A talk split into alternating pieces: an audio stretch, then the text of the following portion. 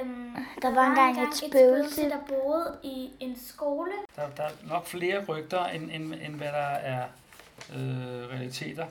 Vi hørte intet om øh, den tid, der har ligget før. Jeg synes faktisk, det lignede et hospital. Var det ikke også et hospital? Der var, øh, jeg ved ikke. Ånder? I don't know. Du lytter til Amager Stemplet, en podcast-serie om Amager særlige steder og de fortællinger, der gør dem betydningsfulde. I dette første afsnit skal vi se nærmere på, hvad Højdevangens skoles loftslokaler rummer af spøgelseshistorier og krigsklenodier. Velkommen på den anden side af broerne.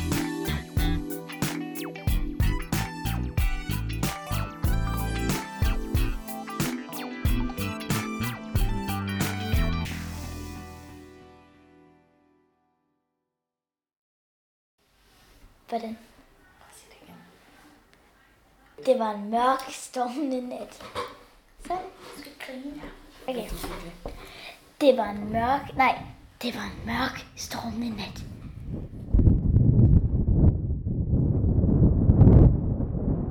Sådan begynder en god spøgelseshistorie. Og netop sådan en nat bevæger en skikkelse sig ned ad en villavej. Ret fremme knejser Højdevangens skole med sin guldgrålige murstensfacade og alle sine historier. Selvom det er mere end 10 år siden, jeg har været elev på den skole, husker jeg helt tydeligt fornemmelsen af at være der. I skolegården, når klokken ringede, og eleverne styrtede afsted som en flok gnuer over savannen. Klasselokalerne med udsigt til fælleden, og den metro, der pludselig forbandt vores ø til eksotiske destinationer som Indre By og Vandløse. På gangene med spontan vandkamp og minklen med parallelklasserne. Men særligt husker jeg loftet. Eller rettere, jeg husker historierne om loftet. For elever måtte ikke komme derop, og døren var låst med en stor hængelås. Måske derfor virkede det så dragende på os. Man sagde, det havde været et hospital under krigen. At der stadig lå medicin og borgere derinde. Skeletter og nazisters spøgelser. Det var de ældre elever, der havde fortalt det. Og så var der det frikvarter. Det regnede så meget, at kontoret havde meldt indeordning over højtaleanlægget. Imens regnen hamrede mod ruderne, listede min veninde og jeg os ud af klasselokalet. I hurtige spring bevægede vi os hen ad gangen, ud af glasdørene og op ad trapperne. Helt op til den lille repo foran døren til loftslokalerne. Messinglåsens hængsler afslørede kun en lille sprække af det, låsen var sat på for at skjule. Vi skiftede til at stige ind, men der var bare mørke at se. Pludselig, der var noget, der skrattede derinde. Bevægelser bag døren. Min veninde og jeg så på hinanden. Det var som om mit hjerte stoppede. Vi piskede ned ad trapperne, gennem glasdørene, hen over gangen og ind i klasselokalet. Fra dag af var vi ikke i tvivl. Der var noget eller nogen, der levede i mørket bag døren. Men det er svært at tro på spøgelser, når man er mere end 10 år gammel. Derfor har jeg sat kursen mod Højdevangens skole igen, for at finde ud af, hvad der er med det loftrum. Til at hjælpe mig med det har jeg talt med skolebetjentene Ole og Peter, der kender skolens lokaler bedre end nogen anden.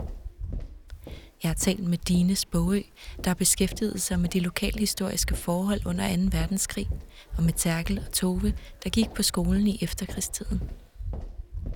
Jeg har talt med Kirsten Marie Råhauke, der har forsket i spøgelseshistorier, og så har jeg talt med Wainan, Maria og Sandra, der går i 9. klasse på skolen i dag. Og fordi skolen i dag ikke har børn, men teenager som elever, har jeg også talt med Mariam og Aisha fra Løjtegårdsskolen. De er 10 år og ved en hel del om spøgelser. Det er dem, du kan høre her. Jeg ved ikke, om det er rigtigt. Øhm, jeg har i hvert fald hørt, der er et spøgelse. Jeg ved ikke, om øh, det er et rigtigt spøgelse. Jeg har aldrig set det før. Jeg har set et spøgelse. Der findes ikke spøgelser, så, men det var også... Det, jamen, det er fordi, at Men det... findes der en spøgelser? Måske. Jamen, det er fordi, at øhm, det er fordi, der er altid også sådan, når jeg er alene nede i kælderen, og hvor der slet ikke er nogen med mig, så er der altid sådan nogle lyde.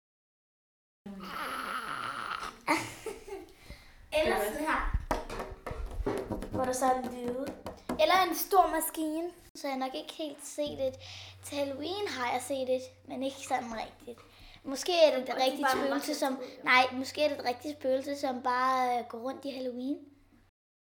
Og hvis du er i tvivl om, hvordan spøgelse ser ud, så kan du høre det her. Det, det er usynligt i hvert fald, tror jeg. Og så er det sådan gennemsigtig-agtigt hvidt. Sådan ja, hvidt. Jeg tror, jeg tror det, det er Hvor det hvidt flipper med rundt. sorte øjne, og, Altså sådan... og munden, det ved jeg ikke, sort. Nej, hvor, altså den har en mund, hvor, sådan, hvor den, så- altså hvid sådan, og så når man åbner den, når man når spøgelset snakker, så, så kommer så sådan, så, så er det sort. Så den har ikke tænder. Og med det på plads kan vi nærme os Højdevang skole. Okay, så det er sådan stort, og sådan murstenene udenfor er sådan guldgrålige, kan man sige. ser helt gammel ud. Ja, det er ret gammelt, og så er det sådan ret firkantet, kan man sige. Her er det Wainan, Maria og Sandra, der går i 9. klasse på skolen i dag. En bygning, der er ret gammel. Literally ingenting. okay. Ja. Øhm, det lignede et fængsel. Det hele Altså var under i, i starten, der havde, vi, der havde vi jo ikke klasser i selve bygningen. Der havde vi sådan nogle barakker udenfor. De blev bygget lige efter krigen, tror jeg. For fordi der var så mange børn, så der var fyldt op, og det var kun midlertidigt. Det er først nu, de blevet revet ned. Her er det Tove, der gik på skolen i efterkrigstiden. I hvert fald der, hvor vi gik. Der var, der var en kakkelovn, kan jeg huske, og vi kom ind, og så delte vi op i. Drengene gik her, og pigerne og vores klasse gik der. Det var meget hyggeligt. Vi kiggede ud på øh, Zombie Vestervej. Det var en grusevej. Har stadig barakker ud mod Zombie Vestervej. Skolegården var ikke ret stor. Vi synes, det var kun enormt stor. Sådan er det. Selvom skolegården må være skrumpet siden sidst, er den stadig stor nok til, at vinden kan kaste sig igennem den. Rusjebanen er fjernet. Den blå sten står stadig som gårdens midtpunkt, om end mindre blåmalet. Og indenfor så er der sådan mærkelige grønne og røde og blå farver. Så Indenfor er det ikke så gammelt. Gangene er udsmykket med elevernes kampagneplakater for affaldssortering. Nogle elever forbereder en gruppefremlæggelse herude. På den store midtertrappe er de oprindelige vægmalerier bevaret. En scene fra havnen med fiskere. En kvinde med pagefrisyre og barn på armen. Måger over havet. Her hænger to mindetavler. Preben Richard Christensen og Ingolf Larsen ledet. Det blev 19 og 24 år. Faldt for Danmark, står der. Det er svært at undgå skolens historie, når man går på disse gange. Men fortiden fylder ikke så meget for dem, der skaber skolens nutid. Jeg mødte Wainan, Maria og Sandra på gangen. Jeg synes, jeg ved ikke om det var min gamle skole eller den her skole, så jeg kunne huske, var der nogen, der sagde, at det blev brugt som et hospital under 2. verdenskrig eller sådan noget i den stil. Eller om det er rigtigt, jeg ved det ikke. Eller var det min drøm? nej, det er rigtigt. Det var der er af rigtigt. eleverne, der sagde. Altså, vi ved ikke, om det var rigtigt, men der var nogle af eleverne, der sagde det. Mm. Det var mest bare de ældre elever på skolen, der sagde det. Og fortiden var endnu mindre til stede, da denne endnu svævede som en tidlig før nutidsform. For Terkel og Tove, der startede i skole mindre end 10 år efter Danmarks befrielse, hørte aldrig om krigens lokale betydning. Nej. Ikke i skolen. Slet ikke. Det var ikke noget, vi sådan beskæftiget sig om, om det var så bevidst, man har lukket låg på. At det skal man altså ikke. Det er først senere, som I er blevet ældre, man begynder at, at tage det op. Ikke? Den, den, er, den er lukket. Jeg tror, det var for tæt på. Vi hørte intet om øh, den tid, der har ligget før. Øh, det var, altså, set her nogle år senere, er det jo forbløffende. Derimod, så havde vi, så har der været sådan nogle kom sammen hvor, hvor hver klasserne hver femte år kan, øh, altså gamle klasser kan mødes. Og en gang blev vi introduceret til, at der bag drengetoiletterne skulle have været et afbrændingssted. Ikke et regulært krematorium, men et afbrændingssted for dem, der døde under, øh, hvad hedder det, under, under deres hospitalsophold. Altså det var jo sådan nærmest et lazaret. Men det var der ingen af os, der havde hørt. De glodede på hinanden. Os, der var der, sagde, nå. Øh, og igen undrede vi os jo så over, at vi intet hørte. Øh, når man kom op i de lidt højere klasser, hørte man om 2. verdenskrig og lignende. Men, men hvilken ting, altså hvad det havde betydet lokalt, der kunne man måske mere samle lidt op hjemme i sin, øh, sin boligblok. Der var jo stadigvæk de her beredskabsrum med, med hjelme og, og spande med, med, med sand til at køle ud, hvis en fosforbombe nu skulle ramme. Men, men det var også kun løst. De voksne snakkede ved Gud i himlen ikke om noget af den øh, kaliber der, vel? Heller ikke derhjemme var det noget, man talte om.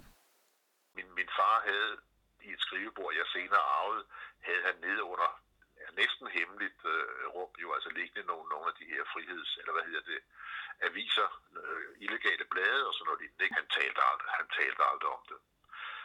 Første gang, jeg hørte noget om med krigen og var tæt på, det var i 90, hvor vi tømte min mor og fars hus. Og så var vi i skunken, og så siger, og så havde min mor fortalt, at der var en modstandsmand, som de havde en aftale med, hvis han skulle i jorden, så skulle han gemme sig ved en skov. Det er det eneste, jeg har hørt. Der var også en tavshed i tiden omkring, hvordan man forholdt sig til krigens efterladenskaber. For eksempel alle de flygtninge, der var kommet til Danmark fra sønderbombede tyske byer. For at give et eksempel på, hvor lidt man vidste, det var jo, hvad der skete på Kastrupfortet. At, at den øh, i en periode på en to år var øh, en absolut lukket, usynlig lejr for, for uledsagede, det som man ville kalde i dag, uledsagede flygtningebørn der blev udsat for den mest miserable og fuldstændig unødvendige, horrible øh, øh behandling. En læge, Kirsten Nyllof, åbenbarede for nogle år siden en afhandling om, spærret ind, og den behandling, som, øh, som de fik. Et fuldstændig mørkt kapitel. Der blev holdt nogle, hun var ude holde nogle foredrag i den forbindelse, og her på Amager, der kom der jo blandt andet, som havde været børn og unge, som havde boet rundt om, om, om øh, Kastrupfortet og burde have oplevet et eller andet. Det var så hermetisk lukket, så dem, der boede, hvor Kastrupfortet var deres genbo, de anede ikke, hvad der foregik derinde bagved andet, end at det var lukket område. Efterkrigstidens frygt for at nærme sig krigen, der lå som et sår bag en tynd skorpe, med mulighed for at bryde op og flyde over med alt den nære fortids smerte og ikke mindst skyldspørgsmål, som man også kan stille de daværende danske myndigheder, for eksempelvis de forbrydelser, der blev begået mod forældreløse flygtningebørn, der var hermetisk afskærmet på Kastrupfortet. Måske er det denne stillhed, mystikken om skolens loftslokaler er vokset ud af. Har I nogensinde været op på loftet? Øh, nej. nej. Ikke indenfor. Jeg har været oppe ved trappen, men øh, der er Ja. låst. Så. Jeg er ret sikker på, at det er et sløjt lokal, men jeg er ikke Nej, det er nede i kælderen. Er det? Ja, det er nede i kælderen. Der var et sløjt lokal deroppe. Er du sikker på det? Næsten.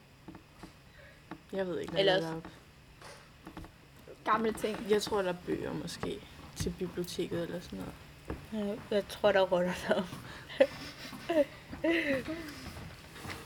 Har I hørt nogle øh, historier om, at der skulle være sådan nogle spøgelser på skolen? Nej. Nej. Ja. What? Det var det sgu da nogen, der sagde. Hvem? Hvem? Nu er det de der ældre elever. De sagde, at det var de der, altså... Der var nogen, der sagde, at det var en gaskammer, og så var der nogle jøder, der døde derom. og så var de spøgelser, altså... Ja. Jeg har ikke hørt nogen. Jeg har heller ikke hørt noget. Ja, ja.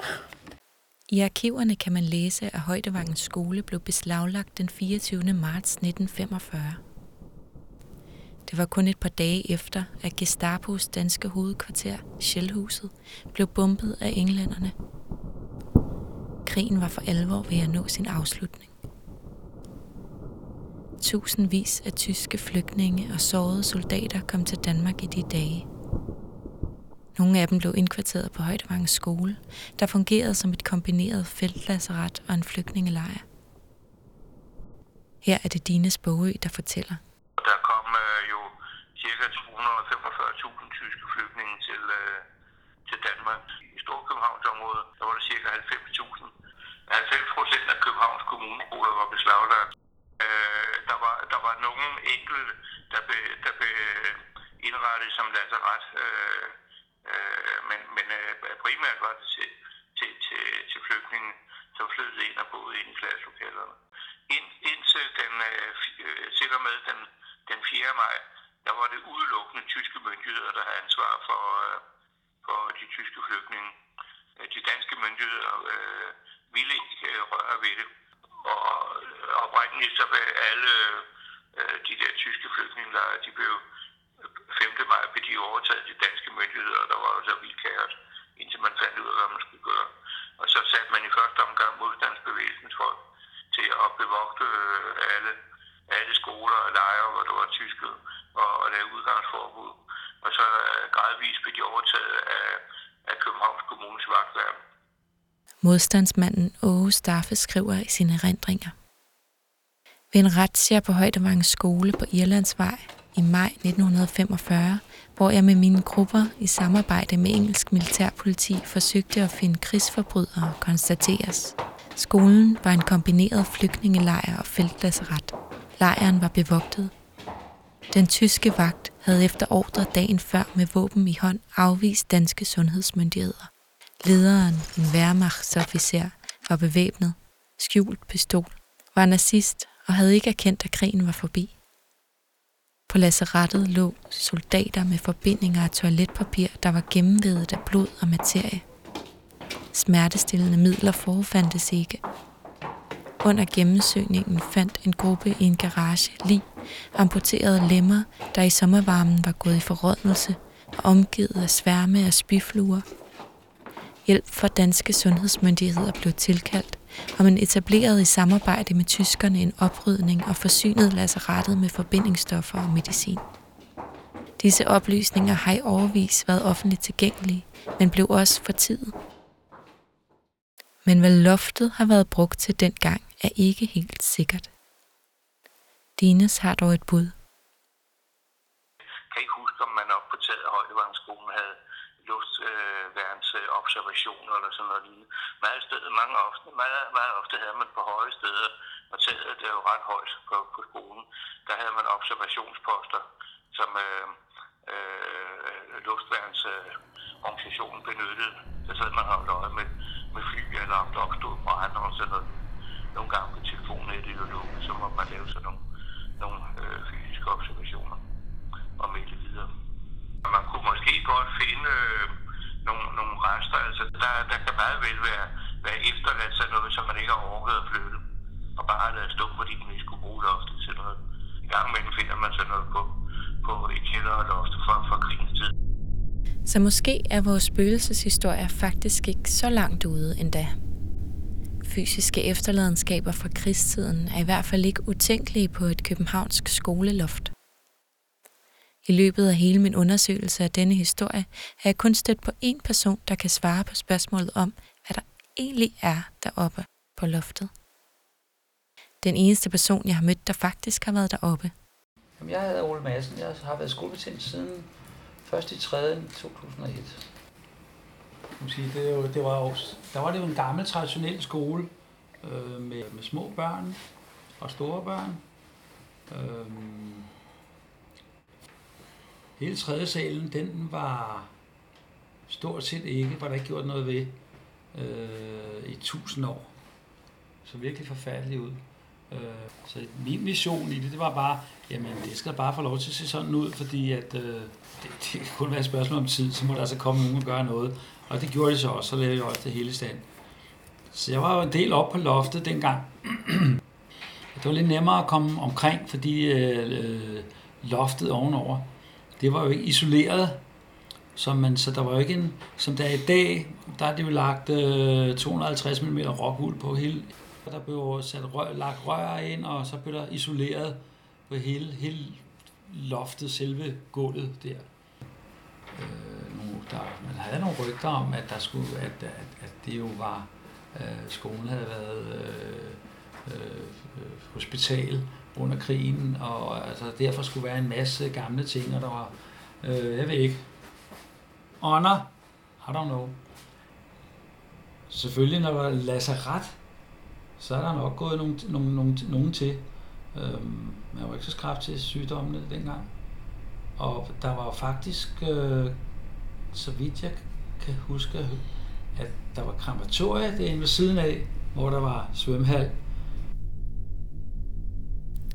Fysiker og mystiker Sir Oliver Lodge foreslog i 1908, at spøgelser var et udtryk for for længst glemte tragedier. At voldsomme følelser på den ene eller anden måde kunne printe sig på sine omgivelser og de mennesker, der senere ville opholde sig i dem. En kombineret flygtningelejr, feltlasseret og krematorium virker som et oplagt sted for voldsomme følelser.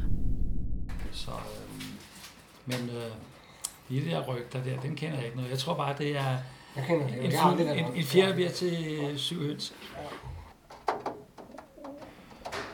Så loftet, øh, der var duer, duer over det hele. Det var meget almindeligt.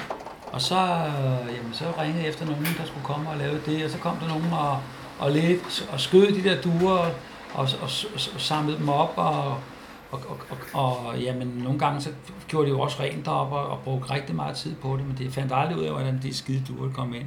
Fordi de skal altså ikke bruge mere end en, en fem, et hul på en 5 kroner. Men det kan være, at de er så forsvundet, de der ånder med alle renovationerne.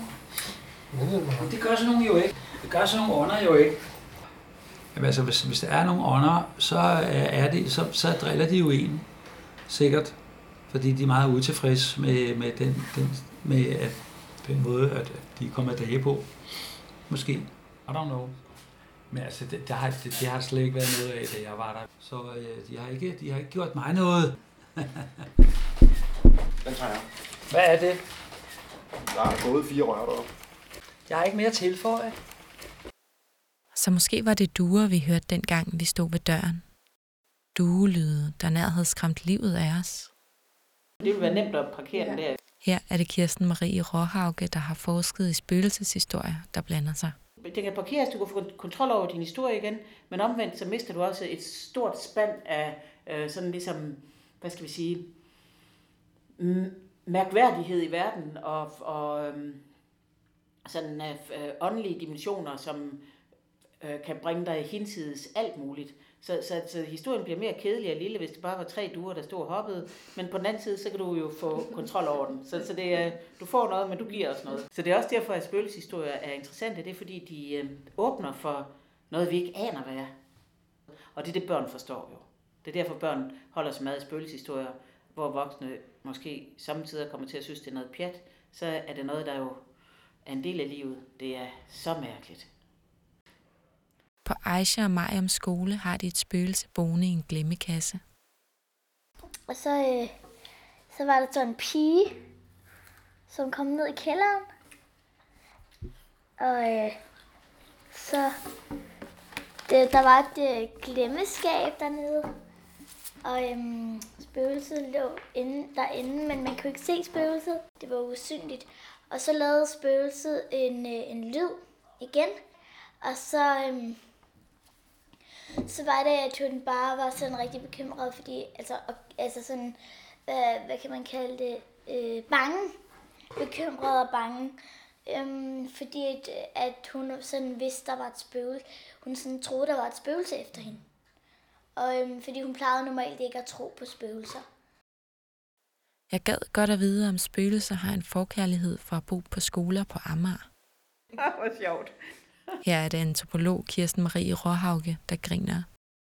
Kirsten siger, at alt, der ligger ud over det, der kan forklares med vores fornuft, har det med at blive smidt i den samme rodekasse, og vi har det med at kalde det for spøgelser. Der falder metaforen og verden sammen i en kasse, ja. Kirsten fortæller, at der ikke er nogen steder, mennesker møder flere spøgelser end andre. Der er faktisk ingen sammenhæng i, hvordan spøgelser viser og optræder for de mennesker, hun har været i kontakt med. Der er dog et mønster i, hvordan mennesker vælger at fortælle om spøgelserne. Det gør de nemlig ikke. De få af dem, der prøver at tale med deres omgangskreds om det, så er de fleste af de få, der prøver det, bliver udsat for spot, hån og latterliggørelse. Fordi øh, det er stadigvæk, eller det, er, det er blevet, kan man sige måske, et øh, stærkt tabuiseret emne, der tyder på, at man enten er narcissist eller øh, og, og vil gøre sig selv smart eller øhm, overspændt og hysterisk. Så derfor så er det noget, som omgangskredsen ofte bruger store ressourcer på at gøre grin med. Det er ret få, der fortæller, at de taler normalt med andre mennesker om, om spøgelser. En af de øh, antropologer, der har undersøgt feltet, øh, hun skriver, at spøgelser er relegeret ud i barnekammeret. Det er Scooby-Doo eller øh, sådan nogle øh, spider-lejrbålshistorier, eller den form for øh, steder, spøgelser lever mellem mennesker. Så det er ikke noget, som man tager alvorligt, hvis man sidder ved et middagsselskab og skal tale, tale med sin brorherre. Så er det ikke sådan et, et emne, der bliver bragt op normalt. Derfor er det også de færreste spøgelseshistorier, der overlever. Fordi de voksne er bange for at fortælle dem videre. På skolerne har spøgelseshistorier altså bedre levevilkår. En skole fuld af skolebørn danner en naturlig ramme, hvor børnene er en enhed for sig, øh, som har noget sammen på dette sted, og med dette steds historie. Og, og, og det er jo også klart, at der er en, en fysisk ramme, der gør det muligt at, at øh, arve en historie, kan man sige, fra klasse til klasse, så den kan blive ved med at, at køre i mange år. Og de sidder der og keder sig og ikke gider at, at, at, sidde stille i timerne, så er det selvfølgelig sådan noget, man kan øh, viske til hinanden. Det er klart, det er da, det er da meget spændende at høre en lille spøgelseshistorie. Kirsten beskriver desuden, at der kan være en større mening med skolernes spøgelseshistorier. Der, der er der helt klart nogle øh, øh, måder, som den form for spøgelseshistorier lader sig hægte op på øh, sådan nogle begreber eller historiske begivenheder, som så også bliver fabuleret over. Sådan gør vi jo alle sammen med de fleste ting her i verden, at øh, vi sætter det ind i sammenhæng, hvor vi fabulerer lidt og ikke forholder os sådan konkret empirisk positivistisk til, øh, hvorvidt den vejer 27 gram eller 5 meter høj.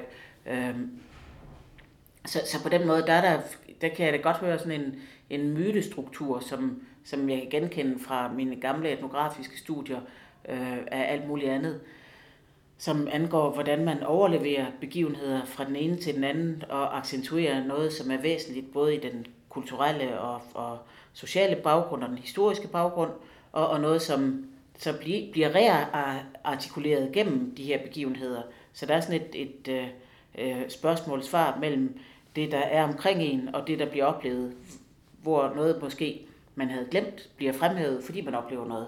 Så måske var der ingen, der havde tænkt på øh, de tyske grusomheder i den her skole, hvis ikke det var fordi, der bliver oplevet noget, som så accentuerer det. Fordi det er så vagt, så det bliver et, øh, sådan ligesom en, en lille betydningsenhed, der kan bruges til alt muligt forskelligt. For eksempel til at forklare det med, med tyskerne, eller forholde sig til det, forbinde det til det. Det kunne lige så godt være alt muligt andet, lyder det som om, når du fortæller det. Så måske var historien om feltdasseratet også blevet smidt i glemmekassen, hvis ikke det havde været for spøgelseshistorierne, vi fortalte i frikvartererne. Måske kræver det samtidig en åndelig indgriben at bevare noget betydningsfuldt. Toves tidligere religionslærer, frøken Olsen, lærte engang klassen noget, der har gjort stort indtryk på Tove. Men selvom hun er en sjov dame, så har hun alligevel gjort indtryk på mig, fordi vi havde hende som sagt i kristendom. Og hvor hun sagde, hvad er, hvad er sjælen? Hvad er en sjæl? Vi blev enige om, at det måtte være noget med hjertet eller leveren. Men nej, hun sagde, hjertet, det kan slå. Og når man dør, så stopper det med at slå. Mens sjælen, den lever videre. Den kan man ikke slå ihjel. Den kan du ikke sådan slå ihjel. Den bliver bare sådan op i sandet. Men det kan være en røverhistorie, eller det kan måske nogen sige, det er sådan en spøgelseshistorie, men jeg synes faktisk, det er meget smukt. Så der er noget mellem himmel og jord, som lidt, der svæver en sjæl. Jeg kan ikke lade være med at tænke på, om det højdevangens sjæl, der har taget plads på loftet, og i os tidligere elever, der ikke kan lade være med at vende tilbage til skolen i vores tanker. Sådan er det nok med de steder, der har formet os som mennesker. Vi kan ikke lade være med at vende tilbage til dem, som spøgelser på et loft.